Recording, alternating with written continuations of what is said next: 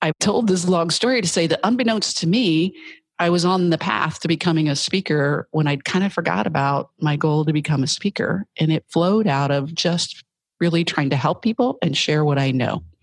And so my advice to people, you know, about how to do that is first, you know, what do you know? And then, and how can you give that knowledge away? And if you're adding value to people, then they're going to start asking you to do that more and more. Do you want to be a leader who gets noticed, gets things done, and gets real results? Then you need influence and authority. Join host Jennifer McClure to learn how to build authority, expand your influence, and increase your impact.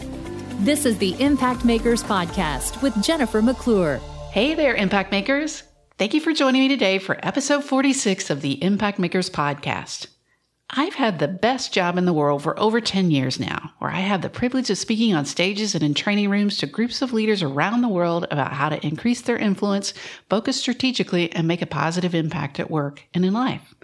When I stepped out on my own in 2010 to start my business, I had a little bit of experience, a healthy dose of confidence, and a whole lot of hope that I could build the relationships and create impactful presentations that would result in a successful speaking business. But like a lot of things in my life where I tend to jump off the cliff first and then think about my parachute later, I wasn't fully prepared for what it would take to find my lane, to determine how to set my speaking fees, and to learn how to become a recognized expert. So, cue admission into the School of Hard Knocks, where I've gained quite an education along the way, and as a result, have ultimately managed to build a business and a life that I truly love.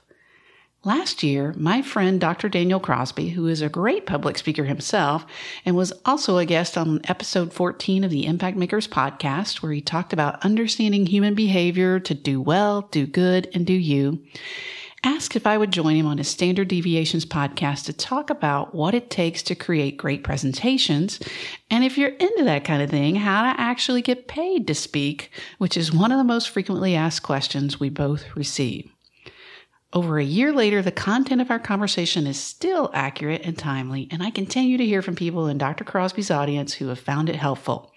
So I asked him if I could share it with you today, and if you're interested in crafting great presentations and or getting paid to speak, I think you'll find it helpful. Just to note that in this episode, I mentioned several books, resources, and people that I recommend to those who are interested in improving their public speaking skills or building a speaking business, and you can find links to all of those in the show notes. And you can also download a free resource that I've created for you called 10 Tips to Build Your Brand and Land Gigs as a Speaker. Again, head on over to the show notes for all of those goodies.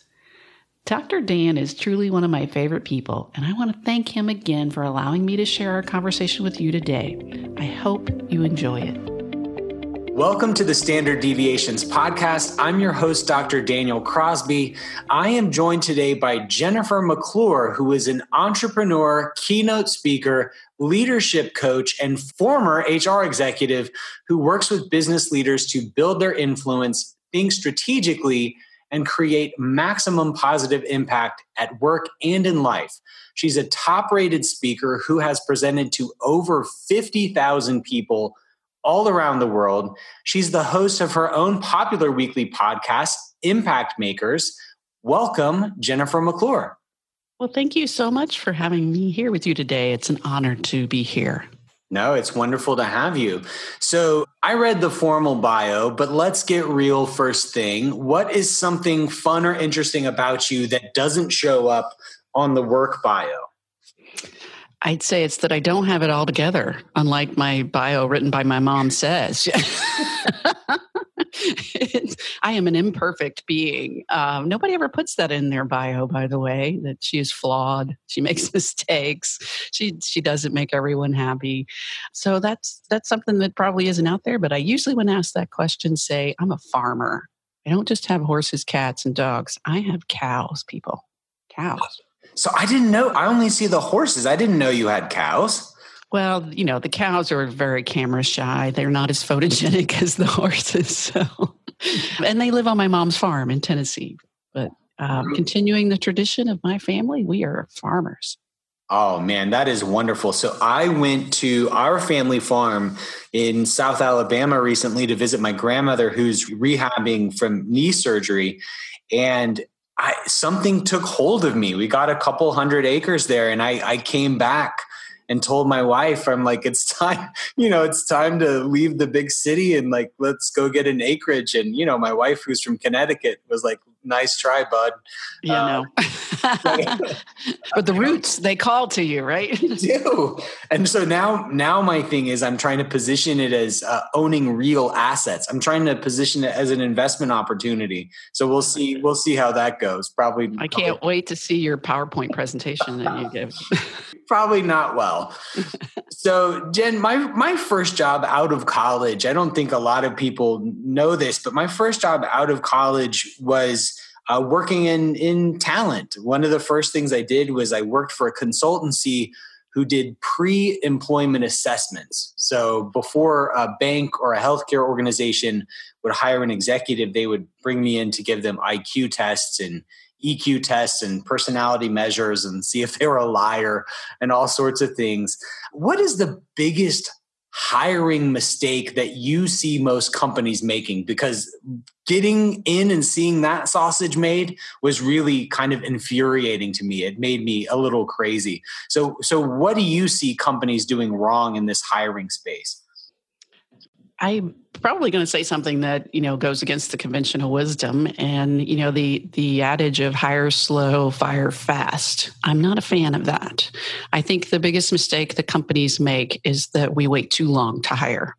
I don't understand why those things need to be mutually exclusive. Why can't you hire quicker? but also do a thorough job of determining if the person has the right skills and has the ability to do the job. So too often I see leaders fall back on that. We're just going to take our time. We're going to take forever.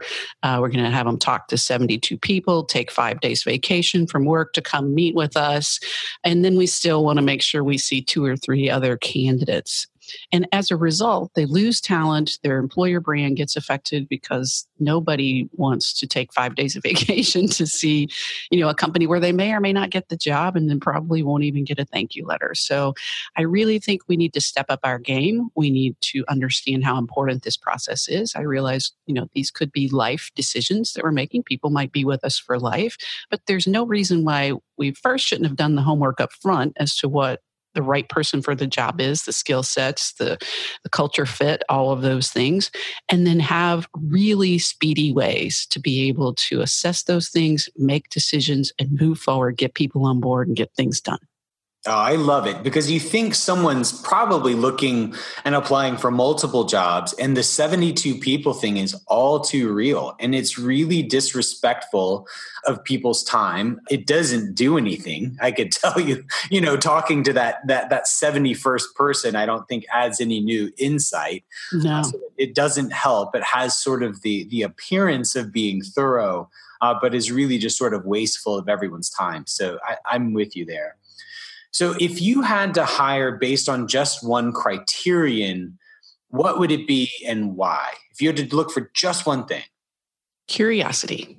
I really want someone who is always looking for what is new how can i approach this a different way why is this happening you know not just from a data standpoint but who can really look at something and say either that's a problem or an opportunity and i want to think about how I can take advantage of that or how I can avoid that. So the curiosity I think is missing again in a lot of people and, and some corporate cultures and environments really squash that in people and that's a mistake.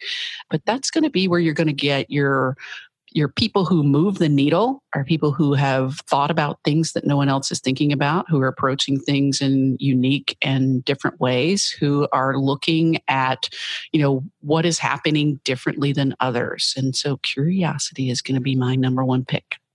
So I think that's such a great answer. And as you bring it up, I've never articulated it thusly, but I think that's my number one requirement for a friend you know people who are incurious or people who are complacent or just sort of apt to settle or take things at face value i just find them to be so dull. And and you know the reverse is also true. People who are always searching and exploring and growing and going down new paths i find are just the most the most delightful people to be around. So i think that's a, a wonderful answer.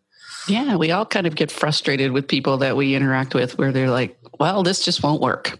And you're like. Hmm. and and what? What's next? You know and they're like well we're just gonna just do you're not gonna do that. And you're like wait let's explore ways to make it happen. I don't i don't understand.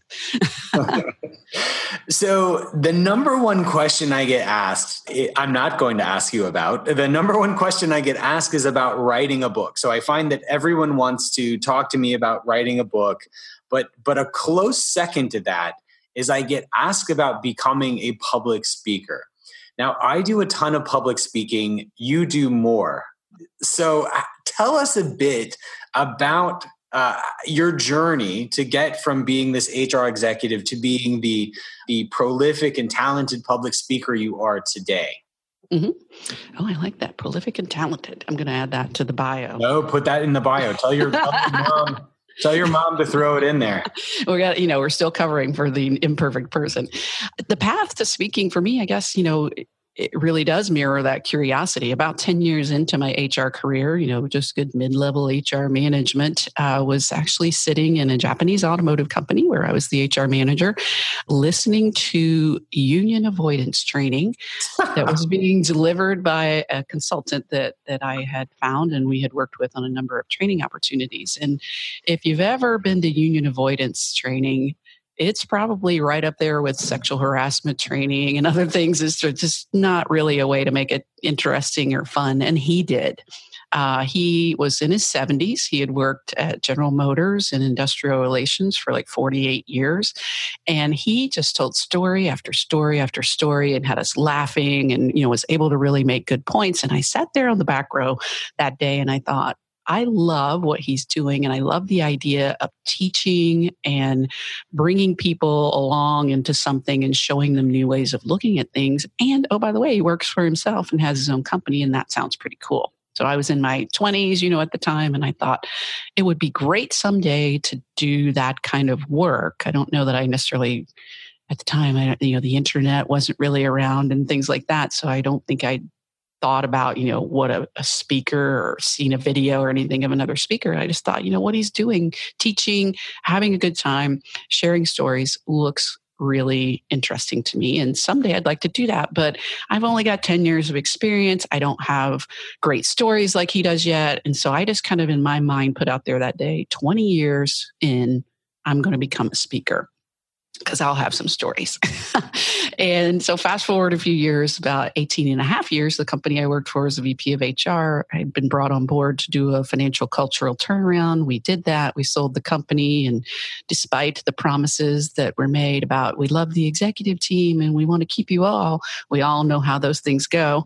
And I found myself out on the street and I don't know that I really kind of went, well, you know, I'm going to have to pull that speaking dream up. I just thought, maybe it's time for me to start my own business because I was really burnt out on HR in the corporate world because it had been really heavy lifting to, to turn around a company that was about to go bankrupt and that had been heavily unionized for many years and people didn't feel respected or treated well. And we had changed a lot of things there, really positive. Uh, the goal was to sell the company in five years. We sold it in two and a half. So good things had really happened, but man, it took a lot of work. So I wasn't really excited about, you know, just signing up for another opportunity to do that or to go backwards. And so I thought, well, I'll go start my own business and I'll just, you know, become a consultant because that was what everybody did that didn't have a job, right? and so thankfully, uh, I engaged a career coach and really just thought that he would tell me that you are perfect to start your own business and, and we're going to coach you through that. And he did it. He put me through his process, thankfully, which was that I had to develop a marketing plan for myself. I had to go out and actually talk to people with some objectives of jobs that I was pursuing or careers that I was pursuing and get their advice. So it was a great way, you know, thankfully, of looking at the whole kind of in transition process. It wasn't that I'm out here asking people to help me find a job. I'm asking people to help me understand, you know, what their advice and counsel and wisdom would be on the career path that I might take. And so his model was to choose three. And so he said, Well, you've been in HR, you've done a lot of recruiting, so HR should probably be one, recruiting should be another, and then this other is you want to start your own business. And so you know, long story short, I had to be on the remedial plan. I didn't know anybody. So he had to give me three contacts to start with. You know, it's legit. I didn't know anybody, only the people I'd worked with. And those probably weren't the people to call and say, help me figure my life out. And so I started with people and then kind of started really networking to people that were consultants or owned their own firm, but also people in leadership roles of all kinds. It became, for an introvert, I made it into a game and a process of always getting three names, you know, building trust in the, the communication that we had enough that I could get them to give me three names of people that they would recommend that I talk with. So I talked to, you know, C level executives, women leaders, business owners of all times. I don't think I talked to one single person who was a speaker, but I did talk to a lot of people who were consultants or recruiters and all of them, 100% of them said, you are not ready to start your own business. So please don't choose that path because you, number one, you don't know what you have to sell. Number two, you have never done any kind of business development. You've never sold anything. And so if you start your own business, you're probably not going to make it. And I'm so, so grateful for that advice because I would not have made it. I was 100% sure that that would have been, you know, I'd been like everybody else. My shingles up, call me, you know. and I didn't, again, this was 2005, 2006. So, you know, the internet was there, but it wasn't what it is today for online entrepreneurs. And so I would have failed. And, and so they recommended that I go into recruiting, executive recruiting, which I thought was a really bad idea, but people convinced me otherwise, smarter people than me. And they convinced me that I should find a firm that would do the business development, client development in a way that was tolerable to me. So I'm not a cold caller, never have been, never will be. I'm not a shove my business card in your face at a networking event kind of person, but I, I can build relationships. I'm curious. Again, I think that's always been an advantage for me. I'm curious about people. And so I'm pretty good at building relationships because I want to know more about you. And so they connected me with a firm called Centennial Inc. here in Cincinnati, family owned firm. The owner had been there for, oh, I think 34 years when I joined the company. And he was known as someone who just built relationships and, and business flowed out of that. So started there. He was willing to give me a chance. It was 100% commission, again, retained search. So I had to convince somebody to trust me enough to pay me a lot of money up front to go out and find senior leaders for them. So that did involve a lot of really uh, you know intense relationship building for months before i even got my first client. But during my transition so many people had been helpful to me. I remembered one meeting that i had been to an ExecuNet meeting where the executive was sharing his kind of experience through job search and he said that he made the commitment that once he got a job he would give away 10% of his time to helping people and give back because so many people had been helpful to him in his transition. And so that resonated with me.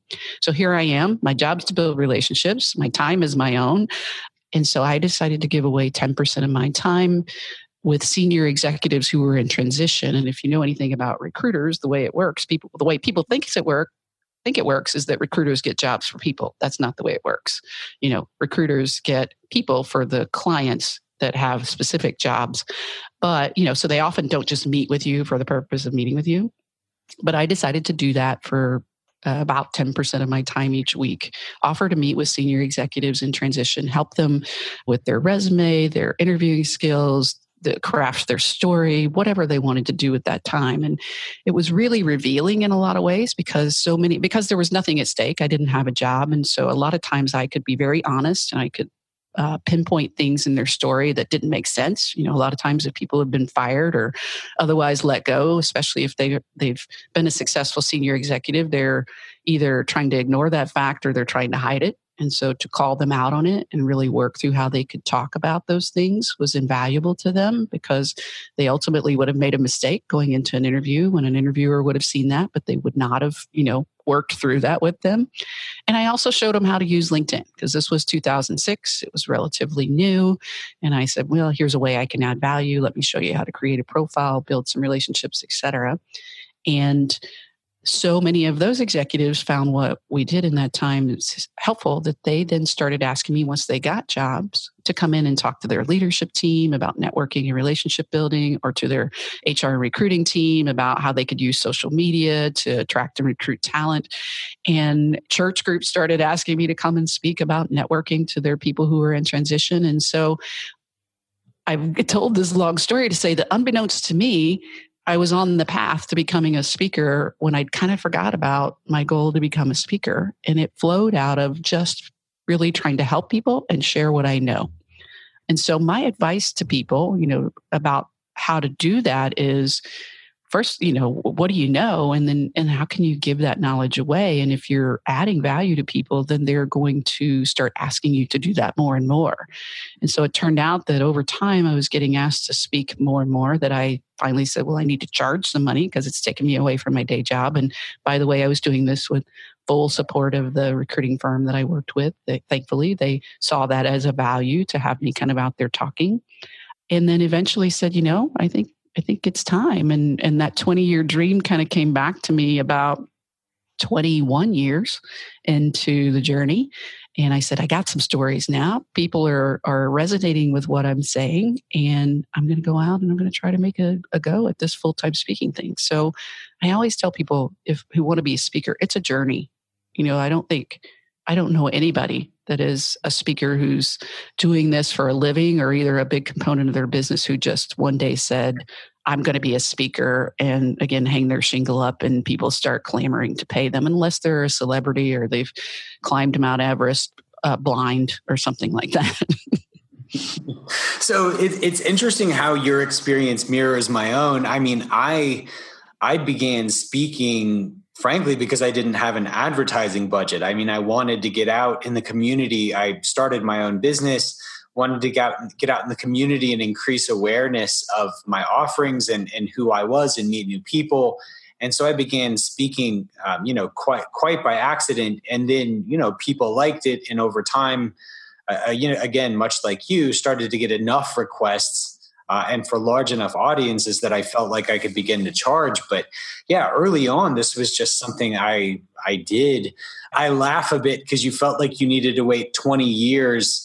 Uh, 20 years to get the sort of experience and uh, you know good stories that that would make you an interesting speaker I waited about 18 months. I had, I, had, I had, I had 20 months experience when I began uh, trying to position myself as a public speaker. But I think the best speakers are experts first and, and speakers second. Like you're you're an expert who who happens to speak because I find that the path, like you said, to just trying to be a speaker is I don't think I've ever seen it work. Mm-hmm. So you know, seek seek to be knowledgeable first, seek to be an expert first, and then uh, you know add value, and, and maybe you'll get there. So you know, one of the reasons why I think people want to be a speaker is because they perceive it as a, sort of a sexy thing, right? You get to stay in nice hotels, you get, you know, you get approached by people, you get to sign books, you get to get up in front of a lot of people. What's something about the life of a speaker that that most people don't understand? Oh, well, it's like most things. We we see the we share the good parts on the Facebook fake life and you know the the really not so sexy parts don't don't ever see the light of day. I mean, I do share with humor uh, some of the things that happen that maybe aren't so sexy, but that's not what people remember. They're like, I saw your hotel room view last week in Las Vegas. It was amazing. And you're like, yeah, do you remember the dumpster view in Iowa? You know, no, no, I don't remember that. So I, I think, you know, people perceive, as you said, it's that it's um, that it's a glamorous life. And and I'm I always say, you know, I hashtag my post on social media, living the dream, um, because I am, and I I really enjoy the full journey you know the, the days where it's a slog the days where it's you know you're you're like i can't believe my life. I can't believe i'm here. I think you have to really appreciate that whole thing because there are some things about it that are challenging. I mean, first of all, you're putting yourself up to be judged by, you know, whether it's two people in the room or 2,000 people in the room or 20,000 people in the room. More than likely, if you think about anything in life, 50% of the people in the room are probably not going to like it. I, don't, I mean, I guess the, you're the the math guy, so the probabilities may not be that exact. But there's all from the get go. No matter what comes out of your mouth, you could be Jesus, and you know not everybody liked him you know so what you have to say is going to be criticized you're going to be criticized you're going to be questioned you're going to be called out uh, sometimes wrongly sometimes rightly and with with uh, the internet and social media some people do that publicly but some people do it anonymously on feedback forms and some people you'd be surprised how many choose to feel the need to do it to your face so I think that's something that people often don't think about. And, and I heard a quote, I think it was T.D. Jakes, Reverend T.D. Jakes, who said it in uh, one of Obama's inauguration things. And I wrote it down then. It was, You can't stand in the light if you can't take the heat. Hmm. Or something to that effect, and that always resonates with me. It's like you, if you're going to accept that limelight of you know, you know people coming up and standing in line, going, "You changed my life," and they do say that, and that's wonderful you also got to take the person who waited to be last to come and tell you all the reasons why you're wrong and they hated everything you said. oh, it's so refreshing to hear this uh, from from someone who knows because yeah, I, I feel like there are uh, three types of people after I give a presentation. There's uh, the you're a genius. There's the can I uh, can I have a stock tip? And then there's the you're an idiot. Why you know why did you waste my time? And they're about an equal measure. And you know, I'll I'll never forget the first time I gave a TED talk. You know, it was one of the biggest days of my career. It absolutely blew up. It it really uh, just was so well received.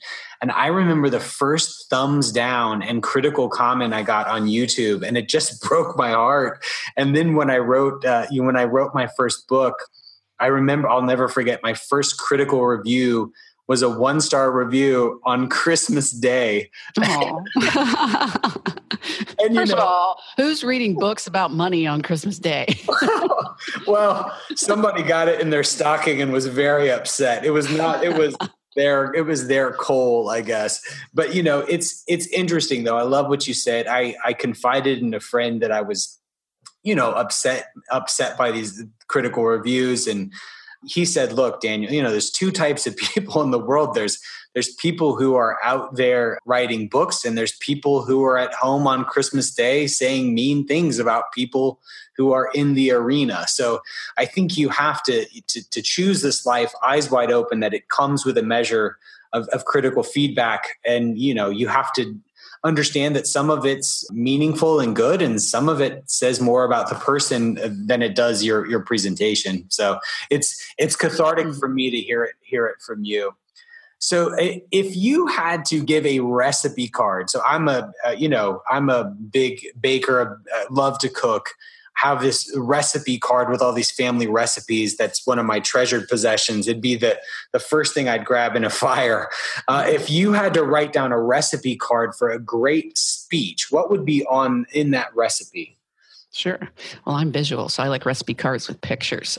So, I, you know, I'd first say it's kind of what's what's the uh, the picture, or the change that you want to create. You know, what action is it that you're wanting people to take as a result of having listened to your talk? I think the biggest mistake many people make who think about becoming a speaker, who you know approach me or you or anyone else and say, "I'd love to be a speaker someday," they haven't really thought about. They just like the idea of being a speaker, standing on stage, and you know, it looks it looks like fun, and you get to travel and and I think I'm good at speaking, but they haven't really thought about what's my message and is that unique? You know is why would somebody choose my recipe over somebody else's? And so that's that's the kind of going to the grocery store you know we're getting the ingredients. You have to really think about what's the outcome that I'm trying to create and what are the ingredients. And the ingredients would be stories, you know, maybe some data or some research to support if you're trying to convince people to make a decision, and then some anecdotes that go along the way. So my recipe for for a good talk is, you know, an opening story always you too many speakers start their talks with you know here's here's the title of my talk that you're reading on the slide and here's five minutes about me and why i think i'm qualified to speak to you. And then here's 10 things i'm going to tell you. And point number one is you know so uh, you've lost them a long, long time before you even get to point number one if you're doing that. So the best speakers that I see really come out and, and you, you know, now that I'm looking for it, maybe it's not as noticeable to someone else. It's, it's, I'm like, wow, they've got the magic formula when they come out and they just walk straight center stage and they start with a story. They say, imagine if, or remember a time or let me take you back to 1988 mm-hmm. and so right away they're setting the scene and they're drawing you in. And so that opening story is probably the most critical piece as to whether or not people are going to choose to listen to you. So that's really kind of setting the stage. And then depending on how long you have to talk i think this works you know whether it's a, a 10 minute talk or an hour talk probably no more than three points I have a talk that way back when I created has seven points because I just wrote down all the things I could think of and then I smashed that into an hour and 15 minute talk. And people still love it and they still request it, but it's really hard.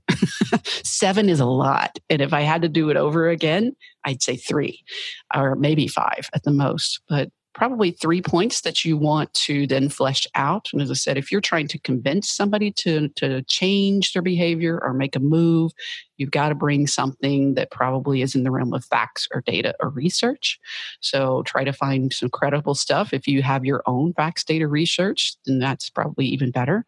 Or if you can create that legit and with each of those points, you know, whether it's a short story or an anecdote, again, to really show either how someone took that and put it into action or how it affected you. I, I, think you mix in stories that include your experiences as well as others. You know, I don't think it's necessarily a mistake for a speaker to share all their own stories or to share all the stories of others. But I think when people see that they can relate to you because you're sharing a story about a failure or a success, that helps again to kind of keep them in your your orbit while you're giving your talk. So opening story, probably three points with some anecdotes, some research, some stories, and then a good closing story. And if you are magical, if you, you know, more and more I hear speakers saying that they really study comedians. And I study comedians and good pastors, good preachers. Uh, if you can in some way wrap your ending story, do a callback back to your opening story, which I haven't mastered that yet, but I'm working on it. That's when people, you want to see people get an aha when you wrap that story back to what you talked about in the beginning and either show a change or uh, you know some triumphant victory that happened or maybe even just tell the result of the story that you maybe left them hanging on at the beginning that is a great talk and as i said i, I I like some pastors are that are really good at this, especially nowadays. They have to be good because in the short attention span world, they can't just get up there and teach the Bible. They've got to really tell stories and bring people in. And I was attending my mom's church, which is a, a denomination that's not really known for you know being really riveting messaging. It's more traditional more uh, highbrow church i call it. I mean i grew up in that church but uh, they got a new pastor and uh, he was sharing a story the last time i went to visit with her. And he started out telling a story about taking his family on a road trip vacation through montana. And so he told all the details about, you know, unlimited speed limit and, you know, miles and miles of just nothing but nothing and you know going to a gas station in the middle of nowhere the only one they'd seen and trying to fill up with gas and they've got two little kids and it's chaos and she's trying to you know go to potty breaks and get the food and he's trying to you know long story short ends up down the road a bit gets pulled over by the constable because he forgot to pay for gas ah. Um, and they actually put him in the back of the police car. They put handcuffs on him. He's telling them, I'm a pastor. And they're like, we don't care. Everybody drives away from that gas station. We're sick of it. And he kind of leaves the story right there and then goes into a little bit of teaching. And you're like, wait, what? You're in the back of a, you got arrested in Montana, which, by the way, the police, the constable told him that uh, driving away from the gas station is a felony in Montana. Uh, you're in handcuffs, your kids are crying, your wife's crying.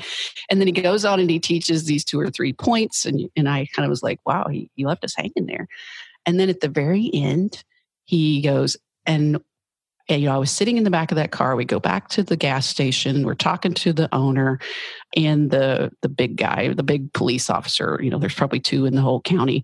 Uh, comes and it just turn, happens that he's the brother-in-law of the gas station owner, who is adamant that he is sick and tired of people driving off and he wants to pr- press charges. And he said, the big guy walks in and he says, How much was the gas bill? And he's like, 30 bucks or something. He's like that. And he goes, You really want to put this guy in jail and charge him with a felony? He clearly made a mistake. And the gas station owner's like, Yeah, I'm sick of it. I want. And he goes, He takes out $31 from his own pocket and he puts it on the counter and he goes, There, his bill's paid. Let it go. And he wraps it back and he says, That's what Jesus did for us. He paid the debt. And I was like, oh my gosh, that's the best. I mean, I'm not telling it like he did it all, but it was like not only did he he wrap up the story, he he hit his points with a big boom in a way that you're like, amazing. You know, he could have stood up there and told Jesus paid the debt for you, and you'd have been like, "Yeah, I know that. I read the Bible." Um, but that's what a great speaker does, you know. And and I think if you can start with a story, tell two or three points, end with a story. If you want to take it next level, wrap that story back to the beginning, you are doing some great work as a speaker. Well, so it's incredible how how similar the conclusions we've arrived at are because I I recently came across a a personal treasure which was the first ever public speech I gave and it was a 1 hour speech, you know, whatever, 50 55 minute speech and it had 72 slides. Oh my goodness. and, and, and probably 60 points in there, right? yeah. And and 12 bullet points per slide. And so when when I looked at this, I just said, man, it is it is a wonder I I ever got off of, you know, off of square one with with such an inauspicious beginning. But yeah, I've learned the same thing. You, you tell stories, you start and end with a story. There's something in psychology called the primacy and recency effect where people have the, the best memory for uh, the first part and the last part of an interaction. So leave them floating with a beginning and an ending story. Keep your points to about three or four. I have a presentation on the 10 commandments of investor behavior. Uh, that I still get asked to do a lot, and it is it's too much. Like it's good, people like it, but it's it's too much. And you know, adult learning theory shows us that if people remember two or three things, from your speech you've done a very good job. So just just be intentional about highlighting those two or three. A third point you mentioned was about sort of authenticity and self-disclosure. Self-deprecation i think is another useful tool.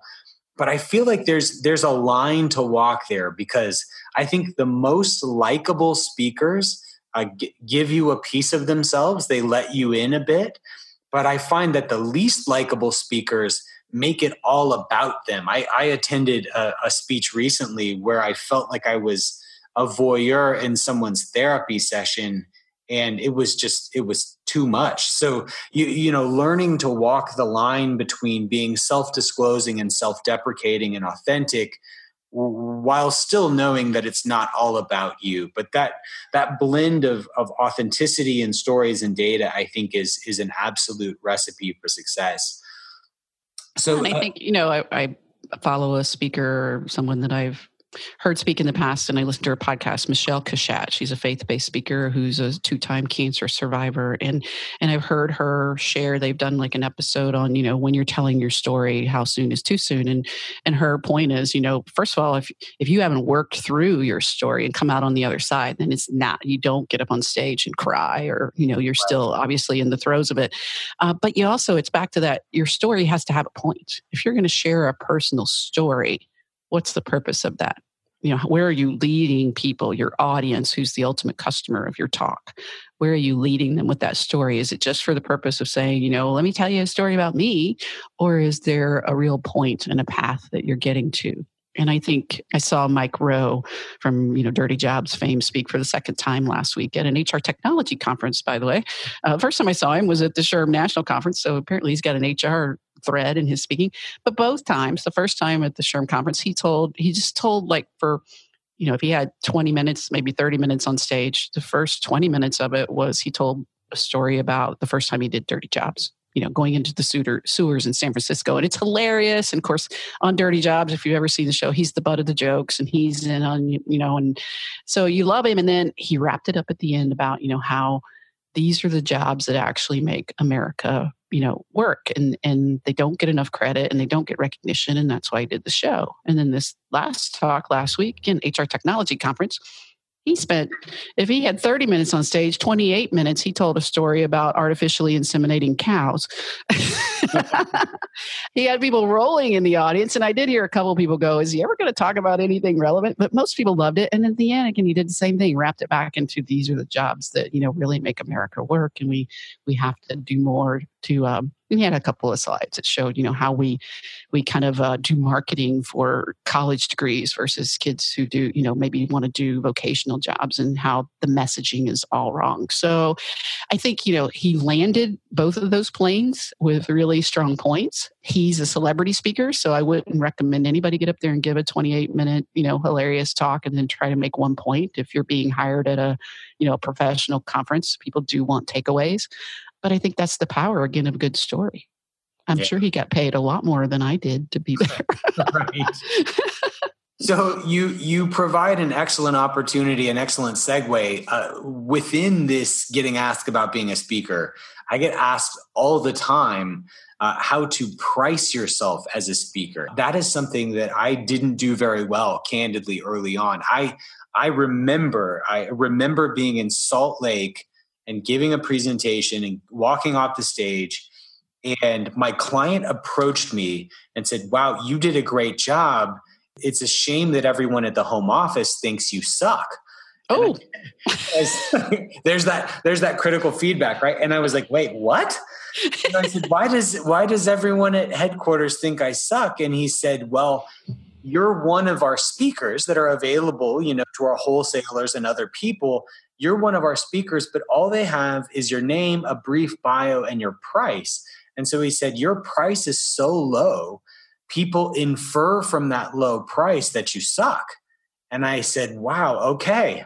You know, and I tripled my prices the next day. I mean, no joke. I went home and I tripled my prices because I hadn't accounted for the psychology of, of price being a marker of value. So, you know, that said, you can't come right out of the chute charging what, you know, uh, someone listening to this who's trying to build a practice can't come right out of the chute charging what Jennifer McClure charges today.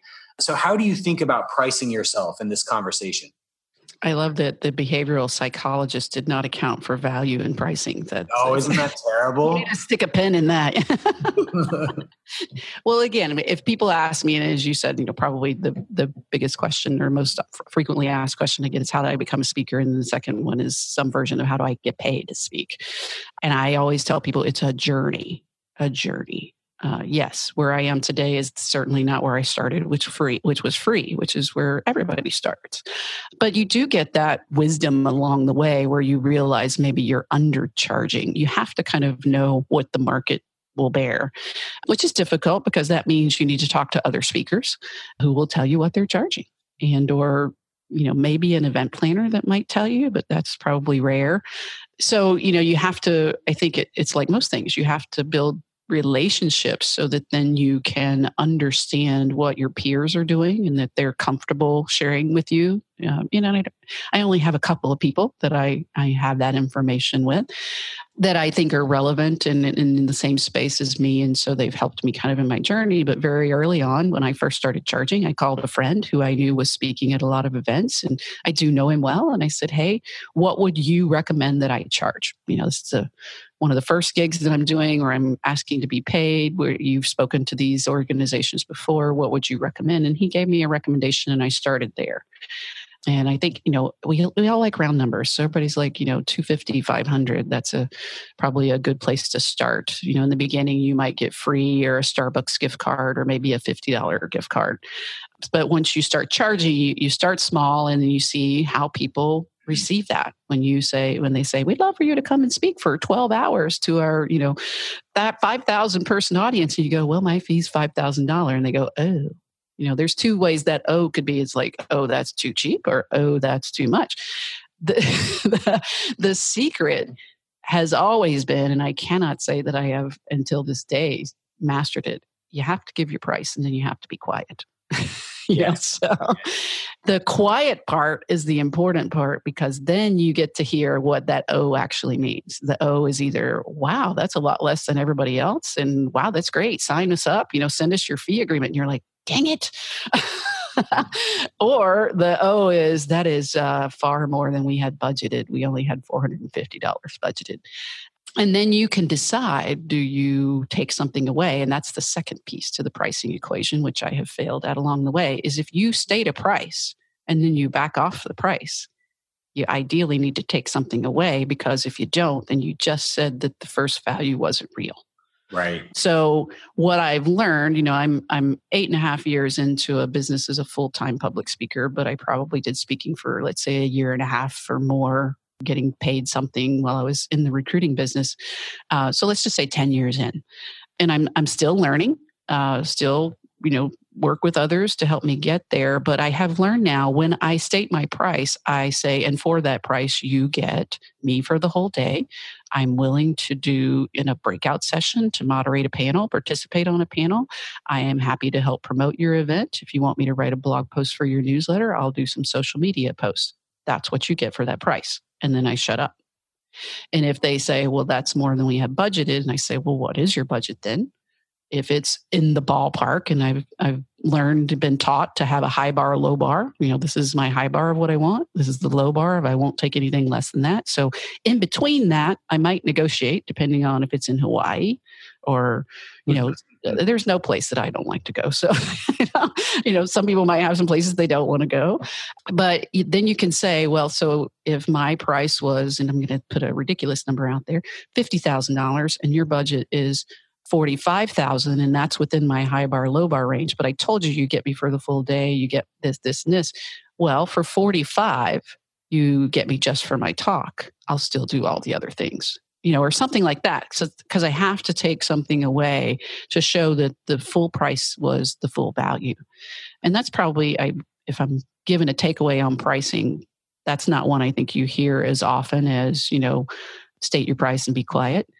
But the under create a value package and, and i did that actually earlier this year. I was listening to a podcast with a speaker who you know he was sharing a lot of great tips and of course the pricing question how do you price came up and he said look i get you know i'm very transparent about my price he said you you inevitably you walk he was talking about hot leads cold leads and hot leads are the people that stand in line afterwards and give you their card and say they want you to come speak at their conference next month and he said when those people come up and say, you know, we want you to come and speak at our conference, what's your fee? And he says, my fee is $15,000 for that. You get me for the full day, you get a case of books. He says, and that's it, because that's the price. He doesn't negotiate. And I was like, that is brilliant. I want to be able to have the confidence to be able to say, this is my price, take it or leave it. But to have added, you know, I don't have a case of books to give away yet. So I came back home and I created, well, for my price, you get me for the full day. Willing to do a breakout or a panel or something else. I'll do the social media posts. I'll do a blog post if you want. I'll do a video. If they say we need to negotiate, if if they're in my range, then I'll say fine. Then you get me for the time of my talk and I'll do it for that. So so the understanding, you know, things like you said, the the value of at some point I need to understand what the market will bear. I'm going to have to build the relationships in order to, to do that. I've got to start somewhere. That's the first step. Just start, throw a price out, and then learn how to really sell the value of what you deliver. Because too many people look at speakers as a commodity and they are in many ways you know there's there's 50,000 to choose from and if you go to any speaker website and you just put in a range of $5,000 you'll get 100 speakers you know? So 100 people will speak to our event for $5,000 they are a commodity at that point. So back to that what's your differentiation point? What what value are you adding? Can you equate what you share and the results that people in your audience get at the companies or the organizations that you speak to. So that might mean having some testimonials, that might mean having some real value, you know, research that shows if they follow your methods, this, this, and this happens. You know, the really, really people who do this really well are the people that can draw the correlation to if I come in your organization and I help you solve this problem, in other words, why are you having me come into your organization? What's the problem you're looking for me to address? How much is that costing your company? So if what I share solves that problem, then the value to you is $300,000, right? Absolutely. Well, then my fee's 30,000. That's a bargain for you, you know? or my fee's 300,000 if I save it for you, you know, one year and you don't have to pay that again. So if you read the book, and I read it early on called Million Dollar Speaking by Alan Weiss, he's got Million Dollar Consulting, Million Dollar something else. That's his whole brand. Um, million Dollar Speaking, he he's very big on that value pricing. Um, and I think for a lot of people who might be more motivational, that's a little bit more difficult. But if you're teaching somebody sales training or, you know, something where you're teaching and relating an actionable skill that if they actually do the work that you are teaching, there will be financial results, then you can charge a lot of money to do that. Yeah. So, one thing that I've learned to do is just what you said to set a price and walk away. You're going to make some subset of the population angry by doing that. I think you have to, to understand that, and people will say you're too expensive to balance that out, I always try and do a couple of pro bono events a year. I did one, you know, last week for a, for a charity who who wanted a speaker, and I said, yeah, I'm happy. I'm happy to do it at, at no charge. So I try and keep my prices high for the for the people who can pay, and then leave myself the opportunity to give it away for free to to people that really need it rather than you know you getting half of your regular price them paying way more than than they're comfortable with. So and i i love this idea of of charging relative to the value that you add and not just some sort of stock price. I think that's that's really wise so you mentioned you mentioned one book there million dollar speaking are there are there other books uh, that have been influential to you uh, as mm-hmm. you develop this practice yeah, I think, uh, and I, you know, I always say it's a little known secret, but my friend Laurie Ruettimann shares with me it's not a secret at all. I don't read a lot. it's not a secret, apparently. My friends know. But the books that I have read that I do take the time to read, I read a lot on the internet. Let me clarify that. I read a lot uh, every day. That's Daniel Crosby's tweets, his blog posts. and every now and then I read a book. And so when I started speaking, you did what, you know, most people do. Well, I need to go out and buy a book on speaking. And so Million Dollar Consulting was one of the ones that I bought. And then another, a friend of mine, Ryan Estis, who's a speaker that we started about the same time, but he has like rocketed into the stratosphere of he's a million dollar plus annual speaker now. And so Ryan's somebody that, you know, I kind of follow both from afar and is a friend who I've got mentoring and coaching from. And I attended a workshop that he did last November that was extremely helpful on pricing and client development and those types of things.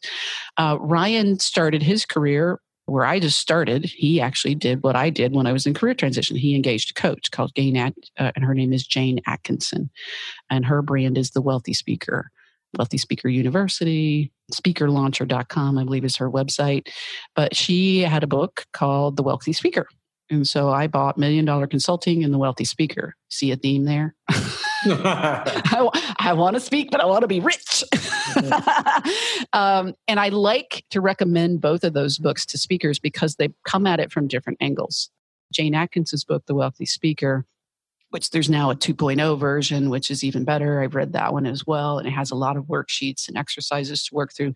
And her book really tries to get you to focus on pick a lane that, you know, really niche down your topic, become the expert in your space. As you said, you're an expert who speaks, not a speaker who talks about things.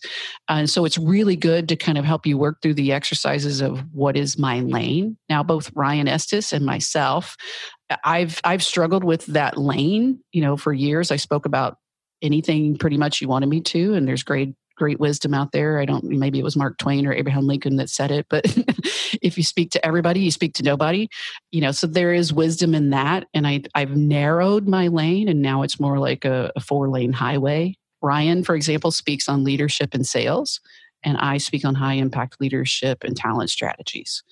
You know, Jane Atkinson would probably, if she were my coach, tell me pick one and really dive deep in that so that you become the only speaker people think about to talk about that topic. And so that book I think is really good for anybody at whatever level they're speaking to think about you know the marketing and the the quality of your speech the million dollar consulting book he's almost like in the opposite camp of her he's like totally like value based pricing and what he's more of a hard hitting you, you don't necessarily have to accept all the advice in either one of those books but i think it's a good kind of yin and yang and if you take pieces from both of those as a speaker or even as a as i said he's got million dollar consulting too i've read that one as well there, there's good takeaways from both of those. And then a third book would be Michael Hyatt's platform, Get Noticed in a Noisy World. I'm kind of a Michael Hyatt devotee. I've I've bought a lot of uh, his products and courses, and I think that book really encapsulates a lot of what it it takes to build a brand you know and, and it's you know it it conveys the simple things like get a website and you know use social media but it's it's a good i think uh, all encompassing book about kind of the marketing of yourself and what's required to get heard and get seen yeah, it's it's fascinating. You brought up our friend Laurie Ruettimann, who is who, who is herself an accomplished speaker, and she told me something that's always stuck with me. She said she and I were talking about pricing, and she said that uh, she felt you should be turning down roughly fifty percent of of the gigs you're asked to do because you're too expensive. And mm-hmm. I I've never I'm I'm still not there yet, but I, I think I'm probably in the thirty percent range and I think that's a good that's a good rule of thumb because early on, I, I basically said yes to everything. I didn't throw a price out there and shut up. said, oh, you know, what, how much money do you have? And okay, fine. And so I think when you get to the point where you're a little, you, you've built up your business a bit. I think that's a great place to be. And you know what's fascinating? I have I have 10x my speaking revenues since I became a very niche speaker. I mean, mm-hmm. I, I came out of the gate, you know, again, you want me to speak about anything under the sun. And as a psychologist, you know, everything, or at least we believe, everything is behavior, right? I mean, anything that involves people, sure, I'll speak about it. You know, leadership, sales, behavioral economics, finance, sure, whatever. And really, uh, the the great paradox and the great irony is that when I really, really became super niche, is when I, I got busy and, and started making money. So it's something that's scary to take that leap and it's counterintuitive in some ways. But I, but I can vouch that it's been a, a powerful principle uh, in my own life. So, Jennifer, I think it's uh, just make one more point about that. Yeah. You know, anybody considering becoming a speaker, that's why I recommend the the wealthy speaker and and million dollar consulting, the two different kind of opposite ends of the coin. There's lots of ways to approach this, as you said. I mean, you can be a speaker who speaks for three thousand for a hundred events per year and make three hundred thousand dollars. Is that the right math? Check me on that. Um, or you can be a speaker who speaks for 30,000 10 times a year and makes $300,000 both of those are viable paths both of them make sense and i've probably done both of those models but i i like you i mean as i've kind of changed and and as i said i went to ryan estis's uh, and, and jane atkins held a joint speaker um, seminar workshop, three day workshop last November that I went to, and it, and Ryan really encouraged me to set a keynote speaking fee. He said, "Jen, you've been doing this long enough. You're worth it. You're speaking. You know, you've spoken all over the world and you know major conferences and events. Set a fee that you're slightly uncomfortable with, and that's your fee." You state it and you don't walk away from it. And so, my goal coming into 2018 was whenever somebody you know reaches out you know the email what's your price? What i try always want to have a phone conversation because i want to understand your event and if i'm a good fit and then i state my price. This year i have turned down probably or been not accepted for probably more than 50% of the the people that have reached out to me but this year i will make more than i did last year yeah. Speaking less. And, and I don't necessarily like that because I like speaking more. So my goal would be to keep the same fee now, but to get the, you know, to, to do the things I need to do to, to double those speaking opportunities. But I think there comes a time, and I listened to a podcast interview with uh, Jon Acuff, who's one of my favorites last night on the way home and and he was talking about you know the speaking and the pricing and, and whatnot and he said this september so this month when we're we're doing this call um, that he will make more in September than he did in all of 2014. Wow. And he will, uh, so far this year, he's been on the road 24 nights and he's been on vacation with his family 26 nights. Yeah. You know, so but yeah, he's got a couple of New York Times best-selling books, et cetera. So there's there's other things that go into that. So I don't think you know it's realistic for people to say I'm going to start out, I'm going to charge ten thousand dollars, and I'm going to speak hundred times or even ten times a year. It's a build, and you figure out like me every year. I make some different goals, whether it's to raise my fee or to speak less or to you know chop chop one of my 15 talks off. You know, now I'm down to about five, where probably three years ago I had about 15 talks you could choose from.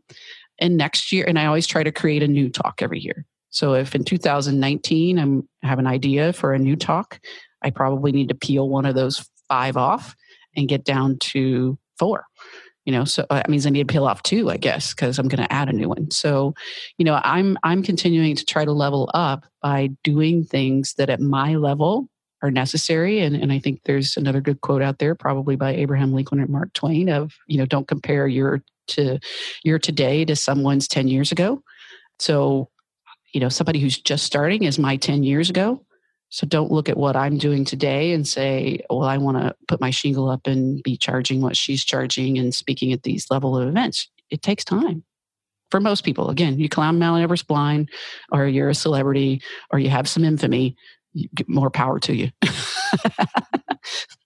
so this podcast is full of listeners who are infamous celebrities. So you know, preaching to the converted. Uh, good. So, uh, Jennifer, just as a as a closing, you have given us a, an absolute masterclass in in how to build a speaking business. I'm I'm already going to send this to a couple of friends who've asked me questions about this before we even officially air this. But just in closing, we want to leave people with some concreteness. If someone has heard your words today, they're inspired to try and build their own speaking practice, speaking business what are two or three concrete steps that they can take today to begin to incrementally move in that direction?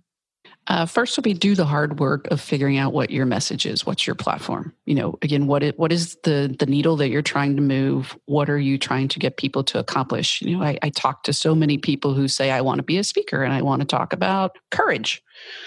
If I'm the buyer in a corporate world, which is everybody, even if it's an association or event, what is the ROI on developing courage? You know, you know what what is the business value to my organization if my people have more courage?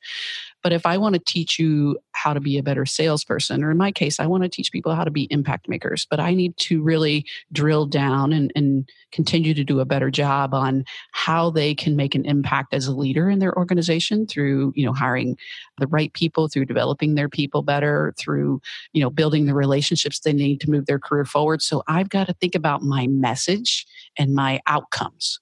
So that I, I, don't think you can do the other steps until you've really, I mean, you can get out there and go to Toastmasters and practice your speaking skills, but to think about getting paid to be a speaker, whether it's full time or a big piece of revenue for your business, there has to be an outcome to your talk.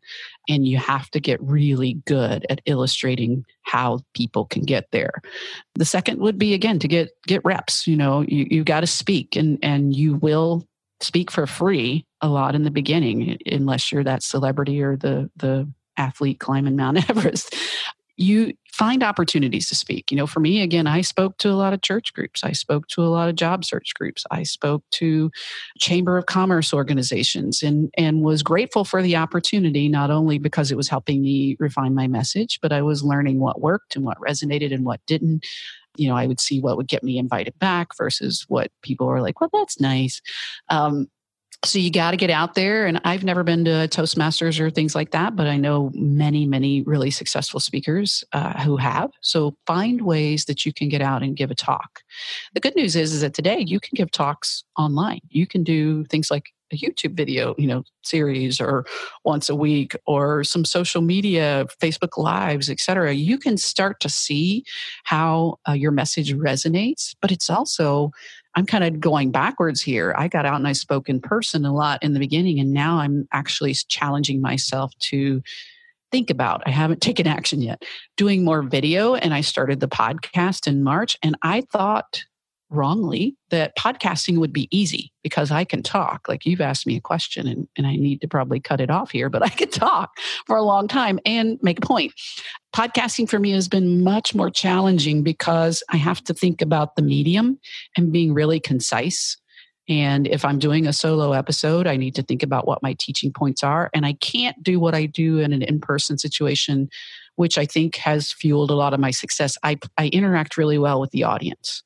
I take cues from the audience. My stories change based off what I see from the audience. And so you probably won't ever see in person the same talk from me twice. You'll see similar talks, but things will change based off of the feeling and the energy I get in the room. And if I'm sitting behind a podcast mic or in front of a camera for a YouTube video, that dynamic is not there. So I'm actually looking at this. This is a way for me to level up my speaking to get more concise in my message delivering, to not depend so much on that audience. So find ways to speak, to challenge yourself, to really draw out the best in you and be critical, you know, self critical in a constructive way of how you can get better. So watch yourself on video. Video your talks. You don't have to hire a video crew. Have a friend come with a, a cell phone and hold it up or put up a tripod. Find a way where you can evaluate your own speaking uh, transcribe your talks. I did that. One of my first keynotes, I sent it out to be transcribed, which everybody came, you know, not everybody, people came up, stood in line, told me I did great, wanted to take pictures with me. I left the keynote thinking this was a great experience. I'm doing what I'm meant to be doing. I'm in the zone. I sent my talk off to be transcribed. The actual transcription came back. I was horrified. I read those. I'm like, I rambled. I said those, you know, because when you're reading it, it's not the same as that conversational, even though there were 2,000 people in the audience. I'm still very conversational. And so when I read it, I'm like, this could be so much more dialed in. So always be looking for ways to get better. And then the third, that was actually number two. the third would be to network and build relationships build relationships with other speakers. There is no competition. No one out there is your competition. There's an event for everybody. There is a speaker that resonates with an audience, and those speakers then can also recommend you to be the speaker that they choose the next year. So I don't look at anybody as competition to me. I'm always looking for other people that I can refer because I'm often not, um, more often than not, the, the right choice either because of my fee or in some cases it's just not i'm just not the best speaker or in a lot of cases now i have spoken at this event so they can't necessarily bring me back the next year. So it's really nice for me and it helps to build the relationship with the event planner. If i'm able to say you know i enjoyed speaking at your event this year and here if you're looking there's three people that i recommend would do a great job for you next year. So those other speaker relationships are going to be invaluable to you for a lot of reasons whether that's helping you evaluate your fees but also being a resource you can refer and they'll refer business to you I'd say probably the biggest source for me for referrals is other speakers. And then also, you got to build relationships to get the gigs in the first place. People always say, Well, how did you get chosen to be a keynote speaker on a conference stage? I knew the event planner. And I knew the event planner because I had been to her conference before and to other conferences where she was attending as a speaker who wasn't paid. Mm. So takes time. So I, I hope people realize how valuable the things you've heard today are. If you are trying to build a speaking business, I mean, you've really gotten the keys to the kingdom today. So thank you so much. If people want to learn more about you as a speaker, want to follow your podcast, where can we find you online? Sure. You can go to jennifermcclure.net. That will be the website, or you can find all the other things there. But I'm on social media, Twitter at Jennifer McClure. I have a Facebook page called at Jennifer McClure Speaker, I believe. And then the podcast is called Impact Makers, which you can find on the website or in iTunes or any of your other favorite podcast applications. All right. Thanks so much. It's been wonderful. Thank you. It's time for you to get noticed, create change, and grow your influence. Don't waste any time. Subscribe to this podcast and help us get the word out by leaving a review.